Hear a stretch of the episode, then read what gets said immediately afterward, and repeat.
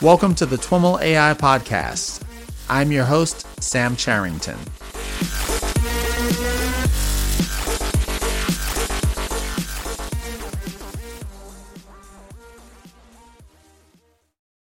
All right, everyone, I'm here at the NYU Skirball Center where the Future Labs group is having their AI Summit. And I've got the pleasure of being backstage with Dennis Mortensen, the founder and CEO of X.AI. Dennis, welcome to the podcast. Thanks much for having me. It's great to have you on the show. Why don't we get started by having you tell us a little bit about your background and what the company's up to? Sure. Background. So that's the four hour version, right? Or yeah, exactly, exactly. How did you find your way into AI? So we've, sadly, because we are getting older, been at it for about 23 years. And this wow. is our fifth venture. And they've all had really a backdrop in data. And I think we've been able to kind of massage data from the mid 90s all the way up to this point for where if you really want to massage data in the year 2017, AI is probably the, the right moniker to apply to that. So in our prior venture, we did predictive analytics for media, trying to predict which stories to carry where, say, on the homepage of CNN and for okay. how long. And when you kill it, what other story do we put in its place? And before that, we did a enterprise web analytics company. So go to four seasons. How do you make sure they sell as many rooms as possible? And mm-hmm. you try to analyze that data. Yeah. So certainly just a lifetime around data and we're very fond of that. And you, are saying we, so this is a team of people that have kind of stuck together across these five companies or so? So we've certainly carried over team members from one venture to the next, and there's certainly some comfort in knowing that when I'm up here with you, the house is not at fire at home, right? Because, hey, I've talked to these guys for the last 10 years at least. Yeah. yeah. And for this particular venture, X.AI, it's not so much that we're an AI company. I think we are, but it's more that we've latched on to this, I think, very obvious pain of setting up meetings. So it's not that we kind of invented that pain. I think both you and I figured out exactly two hours out of college that if you go to work, you set up meetings. And then right. when you set up meetings, you're not going to get a personal assistant. It's you. And yeah. you, you're going to fucking hate it. and then you do it for 20 years straight. And that just doesn't ring true to me, as in, do I do that task for the next 20 years? So I think that was perhaps the catalyst to say, hey, there might be this opening for where some intelligent agent can come along and just remove this one particular chore. Mm-hmm. And we then spent the last four years trying to engineer that intelligent agent, Amy at X.AI, so mm-hmm. that when you email me saying, hey, Dennis, I'm downtown, do you got time to meet up for a Diet Coke? I can reply back and say, yeah, I'm up for that. I have CC'd in Amy, and she can help put something on my calendar. Mm-hmm. It is now her job to remove me from the conversation, reach out to you, have this very human like negotiation, really, mm-hmm. drive it towards conclusion, and upon conclusion, send us an invite. And it's not that you haven't seen that before, you can buy it today if you want to. It just costs you sixty thousand dollars a year, and it's called Tom. He's going to come to your office on Monday. But if you want to pay seventeen dollars instead, you should hire Amy. Yeah, nice, nice. And you've been at it for four years. Can people sign up for it publicly? For a while, it was like invite only or something along those lines, right? Very much so. So we spent perhaps short of the first three years doing core R and D. But this is one of those products for where if there's no pre-existing data set going to have that chicken and egg challenge, right? For where yeah. I need the product out there to collect some data, but I can't have the product out there because I don't have any data. so we had this suddenly very early, early, early beta that we ran with for years that became more and more robust. Mm-hmm. And the whole thing was based on a free wait list. And we were so fortunate that people immediately kind of recognized the pain and signed up for it. So we had a very long wait list, and that's right. always nice. But early this year, we commercialize that R&D and put it to market and now been in market for short of three quarters mm-hmm. and are just about to kind of tune our product tiers and pricing just ever so slightly, mm-hmm. but certainly off to the races. Okay. Trying to pay back our investors. nice, very nice. You know, one of the the dirty secrets, if you will, of AI is that, you know, at least people outside of the industry think it's just the computers doing the work. I'm imagining there's a significant human in the loop component to what you're doing. Can you tell me, you know, how much of a role that plays? Sure. I think there's a difference between what you're trying to achieve. And there's nothing wrong with a human in loop. And there's not even anything wrong with a human in loop forever. That's called automation or augmenting the human so they can do a job mm-hmm. slightly faster, slightly more accurate, and so on and so forth. But I think you need to decide what you want to be. Do I want to be a, if you're in the self driving car space, a BMW with slightly better lane control? Or do I want to be Waymo with a fully autonomous vehicle in mm-hmm. place, perhaps in a decade from now? But I don't think you can work on both at the same time, though, because mm-hmm. they're somewhat in conflict. And we set out to create the fully autonomous agent from day one, or die trying. My investors fucking hate it when I say that out loud. I said, there is no plan B here. And I think the difference is between one of you having a fallback for where there's something here which you didn't understand or didn't predict at a level of accuracy for where you're willing to move forward in a fully autonomous way. So you now send it back to a human who needs to kind of resolve that.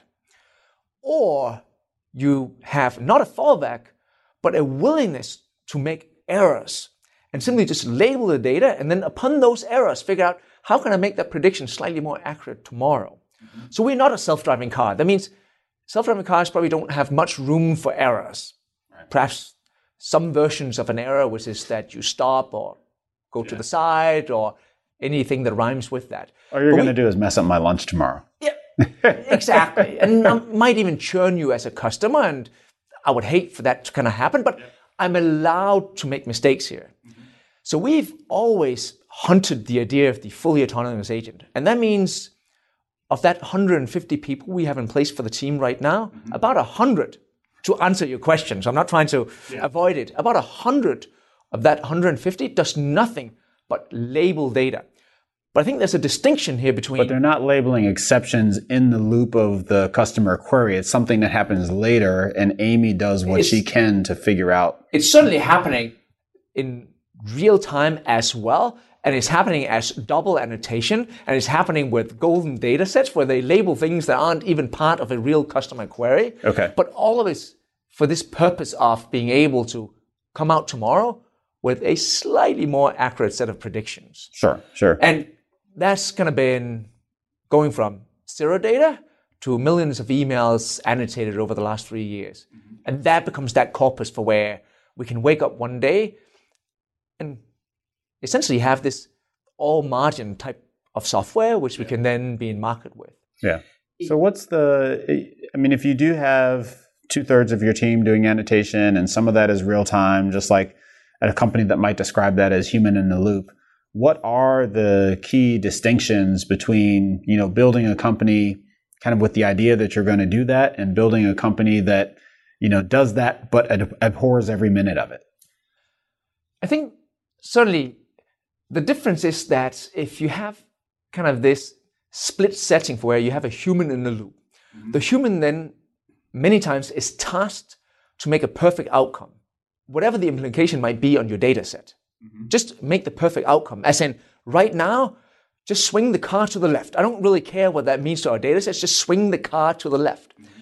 When we label data, there'll be a set of intents, there'll be some entities that we try to extract, but even as they see those entities either not being there or being labeled so that the outcome is wrong, mm-hmm. they still move forward. As in, no, I'll drive that car into a wall and I'm putting this in air quotes and nobody can see this, but their job is not to swing the car to the left. That is to drive it into the wall and say, I labeled it as we've agreed, and the machinery still took a decision which was not optimal. But the only way we can kind of learn from that is if I label it mm-hmm. per the guidelines. So that's the difference between going all McKinsey style on automating a workforce to do a job much faster, and that of trying to train or create a corpus of data mm-hmm. where you can have this autonomous agent kind of operate. Mm-hmm. So I'm hearing that as there's a difference between labeling and having a CSR jump in to kind of fix a situation yep. and get it right. And labeling is kind of,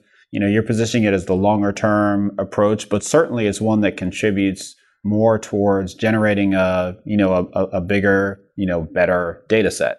Whereas having the CSR jump in and you know provide the right answer when the AI gets stuck might not necessarily contribute to the long term solution. couldn't agree more. And it's not that there's anything wrong with that, as in, you can create a formidable business on humans in the loop, as in that exists everywhere in the world. Call sure. a taxi, and yeah. there's a human in that car, right? So that exists today all over the place. My point from very early on was just that I think you have to make up your mind whether you want to be one or the other the day you start, yeah. because they are in conflict. And it's very easy to fall in love with the perfect outcome because it hurts less on the way there. Because I've certainly had emails in my inbox mm-hmm. that have disappointment included into them. That's the most polite way I can put it. For where Amy made a mistake she shouldn't have made. And the funny thing about machine mistakes, and you know this obviously, is that machine mistakes don't look like human mistakes. Yeah. So if you email me and you and I have a dialogue back and forth and there's a little bit of ambiguity in the way you put it, yeah. you can empathize with my decision. I said, oh, right. I see where Dennis came from on that decision. But machines make different type of mistakes for where it is much harder to empathize. I said, That is just so obvious. I said, why didn't you get that? Right. Because there's a difference between the machine and you trying to kind of resolve what's being said here. And that means little things for where tonight at 1 a.m. you send me an email saying, hey, Dennis, I got something super important. We should meet up tomorrow and talk it through. The machine might just really do that tomorrow, but that's not what you're trying to do. You want it today. You're just so excited that you stayed up late and then you want to meet Dennis in eight hours from now, right? And that seems like a silly machine mistake. I said, you saw the importance. Couldn't you feel the importance in that email? And, and yeah. I wanted to meet with you in eight hours. Yeah. So that is kind of the interesting dilemma that we're in. But we've been taking those punches to the face for three years and we're sticking to it. Yeah. And so I am imagining your response to this, but based on the, the previous conversation around human in the loop, but for that particular type of error and those like it, is the answer labeling more data or is the answer developing some kind of front end set of heuristics that can help guide the AI down the right path? So that's a really good question. So I think people see this as a single problem, yeah. but it's probably kind of a set of problems. And I think if you were to simplify it, perhaps, there's the initial natural language understanding challenge, which is not kind of a solved science. And the only hope we have is that we picked a space so narrow that we might be able to understand everything which is being talked about when we talk about meetings. Right. But even as you saw that, that is certainly a place for where many times what we just need is more data. Mm-hmm. As in, there's things in our little universe here that happen so rare that the data set is still so sparse. And I'll give you an example. So a new meeting intent, for the very definition that a meeting is about to happen, that happens in every single meeting that we set up. So that means we have a ton of new meeting intent data. As in, you can say pretty much what you want. Hey, Denise, let's do the hokey pokey. Come early next week. We understand that being you wanting to set up a new meeting. But you trying to change the pin code to the conference call happens one out of 10,000 meetings. So I do 100,000 meetings and I have 10 data points. As in that is so sparse. It's not about any type of model which I might put in place, as in there's just not enough data really to take any good decisions here. Yeah. So that is something for we can certainly see we just need to keep churning through more meetings. And we can see that kind of the level of accuracy continues to increase. So that's the one challenge. Then if you do understand what's being said, as in that NLU engine you put in place is robust and backed by a very large data set, you need to have some sort of reasoning engine in place for where you email Amy at X.AI and say, hey, I'm going to be running five minutes late. If I understand it, that doesn't mean I know what to do with it. Do I do nothing? Do I do something? If I do something, what is that something? What does that look like? That is where, as you allude to, there's a lot of design where I can help take you down a dialogue path which is more likely to end up in a successful outcome versus another dialogue path for where it is less likely to end up in a successful outcome. And we can certainly see, and this sounds devious, and it's not, that if we help direct people down one avenue, we're both going to end up slightly happier, or certainly more likely to end up slightly happier. Mm-hmm. And then in the end, if you take some action in your reasoning engine, that is some sort of computational outcome, then you need some NLG engine that can take that computational outcome and turn it into language so we can communicate clearly to all the constituents. That is also a place where we found that we thought it was clear what we just communicated. But given that the conversational UI is somewhat of a new UI, perhaps not to you and I who started on the command line, but certainly to many people in the middle for where they grew up in the graphical user interface, they don't have some inner connection to the conversational UI. And that have been just a long optimization path, trying to figure out exactly how to put it. And you describe that last step as NLG. To what Yeah. extent is it real kind of NLG versus picking from a list of predefined things? we don't think there's a decision tree of sorts for where if I just do every single branch and have enough templates in place, I can find that template that matches that particular setting that I ended up on. So we've tried to create, and I'm certainly not saying that we've solved it, but the only way that we can be so ambitious is again, we picked a single vertical, meaning mm-hmm. that you can talk all you want about Chelsea Football Club winning the Premiership next year. We don't have any idea. But if you talk about meetings, we can generate pretty fluid responses that are created on the fly. And the reason that we need that is that even though meetings sound sounds almost simple, they're just not because you talk about multiple times in multiple ways, well, multiple participants, some mandatory, some optional, some assistance, Sure. and Not to get it, even get into all the rescheduling and the moving locations and and all of that. And you don't follow the path that we set forth. And that means sometimes we need to talk about fewer things. Sometimes I need to talk about multiple things at the same time. Mm-hmm. So we assemble those on the fly and have been kind of forced to build this kind of design setting. So if you want some sort of visual output, you know, you and me will go install Photoshop and four other tools, and we'll end up with some palette of little sprites that we can use for that kind of output. Where do you design conversational UIs? As in, not in Word, but where? Right? So Uh, right now you're building your own thing to do it, right? We're building our own thing. And the same actually goes for the fun of it here on the labeling end. Where do you label your data? As in, hopefully not in Excel. So you're going to label it somewhere else. So you build your own kind of labeling piece of software.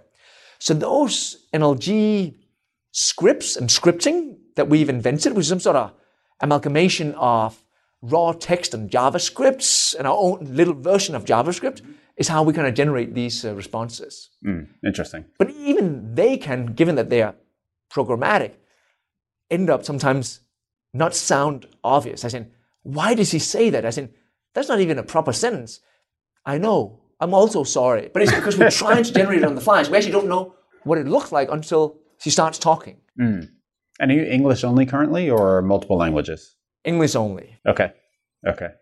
We are. you're you're, you're kind of sighing and sitting back in the chair like So, no. that is a big problem, it sounds like. So we have really three dimensions for where we're going to go expand. And the reason I do the kind of slight sigh, sorry, because it was so visual, is that whenever we raised another two dollars in capital, uh-huh. we immediately get the hey, when are you going to do more languages? We could talk about the challenge in that. Two, when are you going to do more communication channels? And we can talk about the challenge in that. Mm-hmm. We will most certainly do both of them. We want the agent to be multilingual, mm-hmm. not just so we can attack other markets, but so that we can better serve the guest. So we set up meetings in about 190 countries today, mm-hmm. but we really only have customers in English speaking nations. But they meet up with people all over the world. So for me, up with somebody in Germany, I could actually remove some of the ambiguity if I spoke to him in his own language. Yeah. So we most certainly will do that. And then the last one is that we want to make those obvious integrations into things that revolve around the event itself. Mm-hmm. Say, whenever you meet up with somebody in Midtown, you use Uber. One, she set up the meeting. Two, she know where it's at. Three, she know where your office is at. Why do I have to kind of click for the Uber? You can just make it happen. Or even better, why do I have to spend an hour in Yelp trying to figure out where we're going to meet? Those little things where, hey, you know I eat at Hara Sushi whenever I meet up with people. It's Just book the table. It's not rocket science, right? Right, right. So those are certainly the three dimensions. But today it's all email, all English, very few integrations. Okay. And you mentioned some of the challenges on the language side. Is it all like doing it all over again. Certainly, there are some economies of scale, and you have to see the face that yeah. associates this question in particular. There's not you, but certainly other people uh, from the outside, if they haven't thought about it for more than a few minutes, immediately just latch onto, oh, so it's just about kind of translating your templates. First search, all, search and replace. Yeah, right. Of yeah. course. Uh, didn't I read some article? Can't you about, outsource that? To, yeah, you know, somewhere, right? hey, Google Translate just good. pop files. Yeah. so I think there's two parts to it. There's certainly the fact that we might have to train on a local data set. Mm-hmm. As in, the way you set up meetings in Northern Europe versus Southern Europe or the Caribbean or Asia might actually just be slightly different. Mm-hmm. It could just be that Northern Europe, we are super direct. We are perhaps slightly more casual, and I'm saying that as an insult if we go to Southern Europe. We might just have little cues in Asia that we don't have in the US. And if I don't pick up on that, I might not have the intelligent agent I had hoped for in a different language.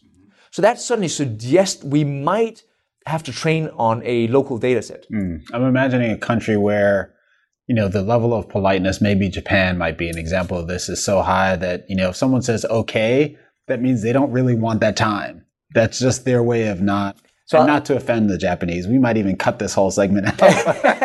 now, so now I'll give you something where both you and I are involved. So it's only you and I we are insulting now. Yeah. So I'm Danish. I assume you're American. Yep. And here's the thing we don't do in Northern Europe. So you and me can set up a meeting for May 17th next year at my office, mm-hmm. and you'll never hear from me. Mm-hmm. I will just assume you turn up at my office, and it's all good. Here's what most Americans do Confirm. Triple confirm. So you knew it already. Three weeks prior to the meeting. Hey, Dennis, just checking in. I'll see you in about three weeks. The day before, Dennis, see you tomorrow at one o'clock. The first time I'll do the, yeah, I know.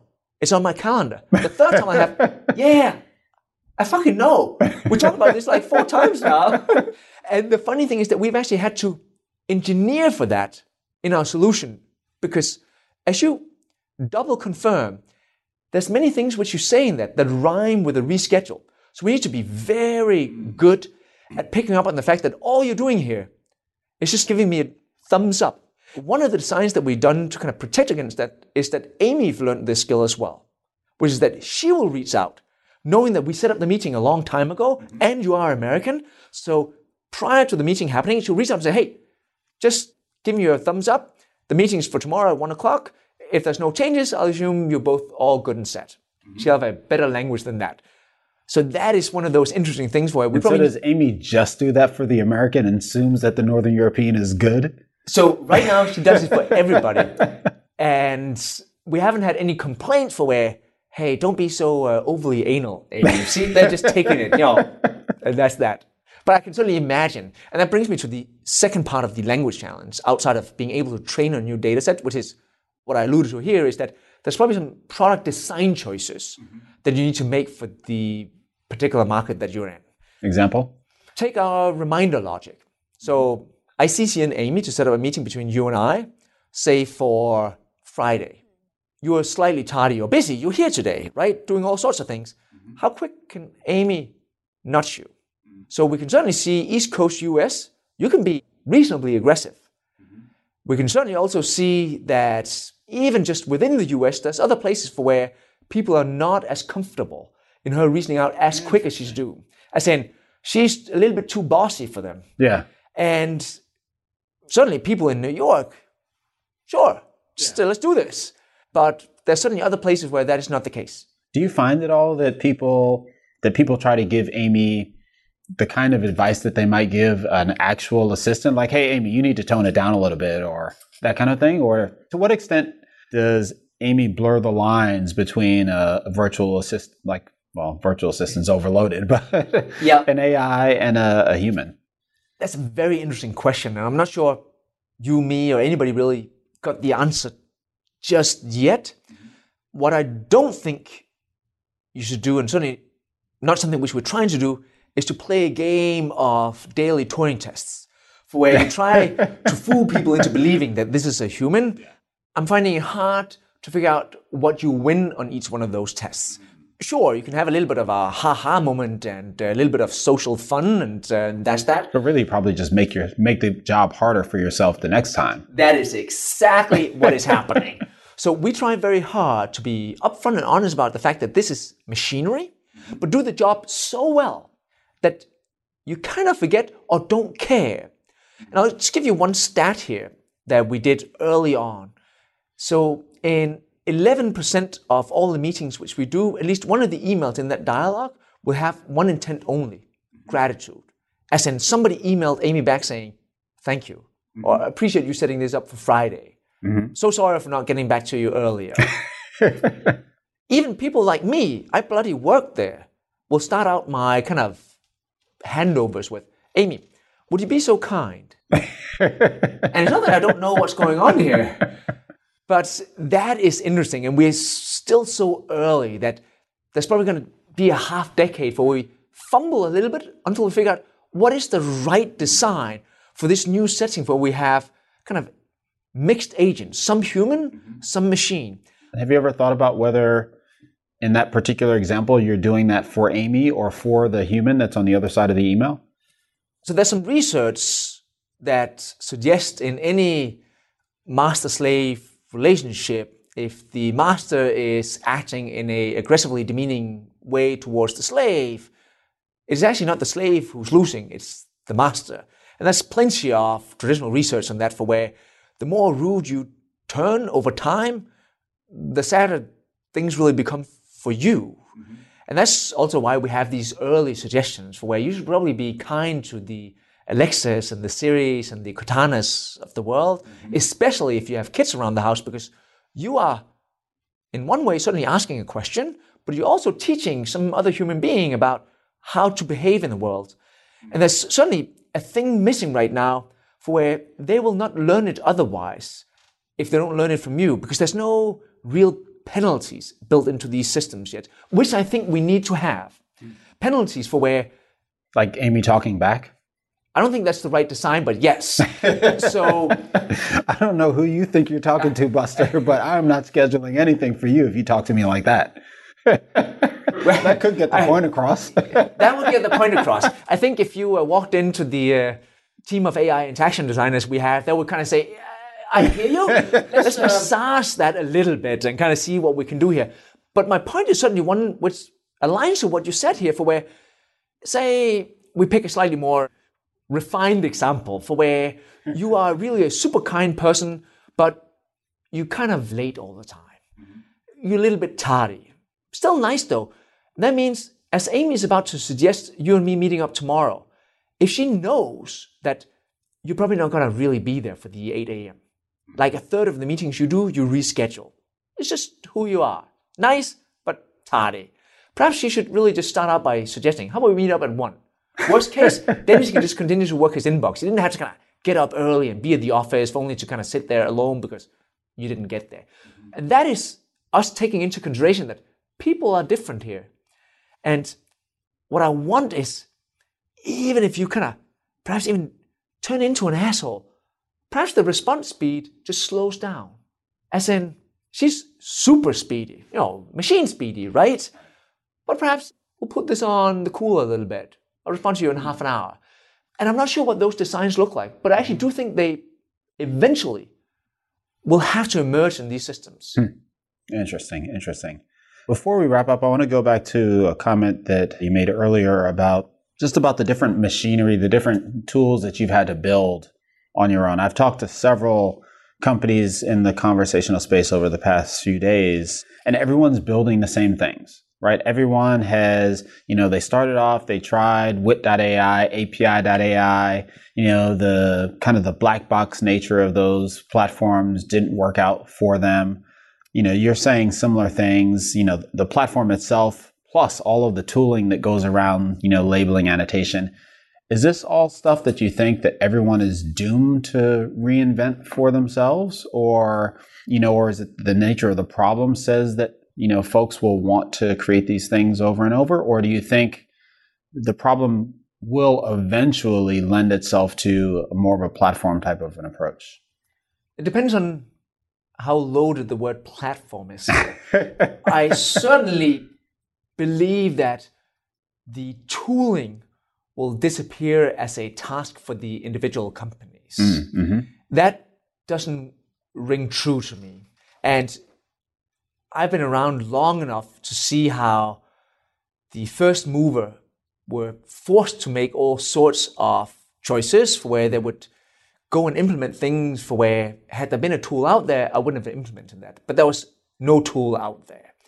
So that goes from any type of labeling or even any kind of NLG type design you would have to do. I expect that type of tooling to arrive. I'm actually even surprised that more people are not trying to attack the kind of AI space from that angle. Yeah.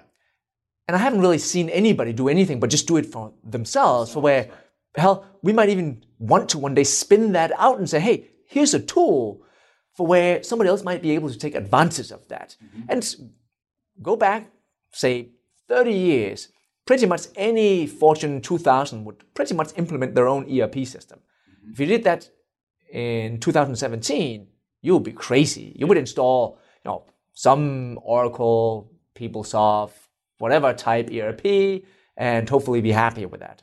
So tooling, I agree, should and will be commercialized.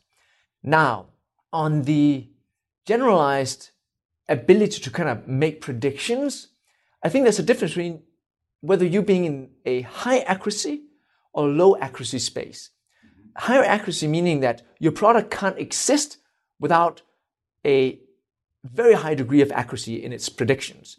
So a self-driving car cannot live with a footnote that suggests for every 1,000 miles we hit a pedestrian. Even though that is a fantastic piece of software, it just can't exist in market. But there's certainly plenty of software for where, hey, I pick up 80% of the faces in all of the photos that you upload. Mm-hmm. Nice.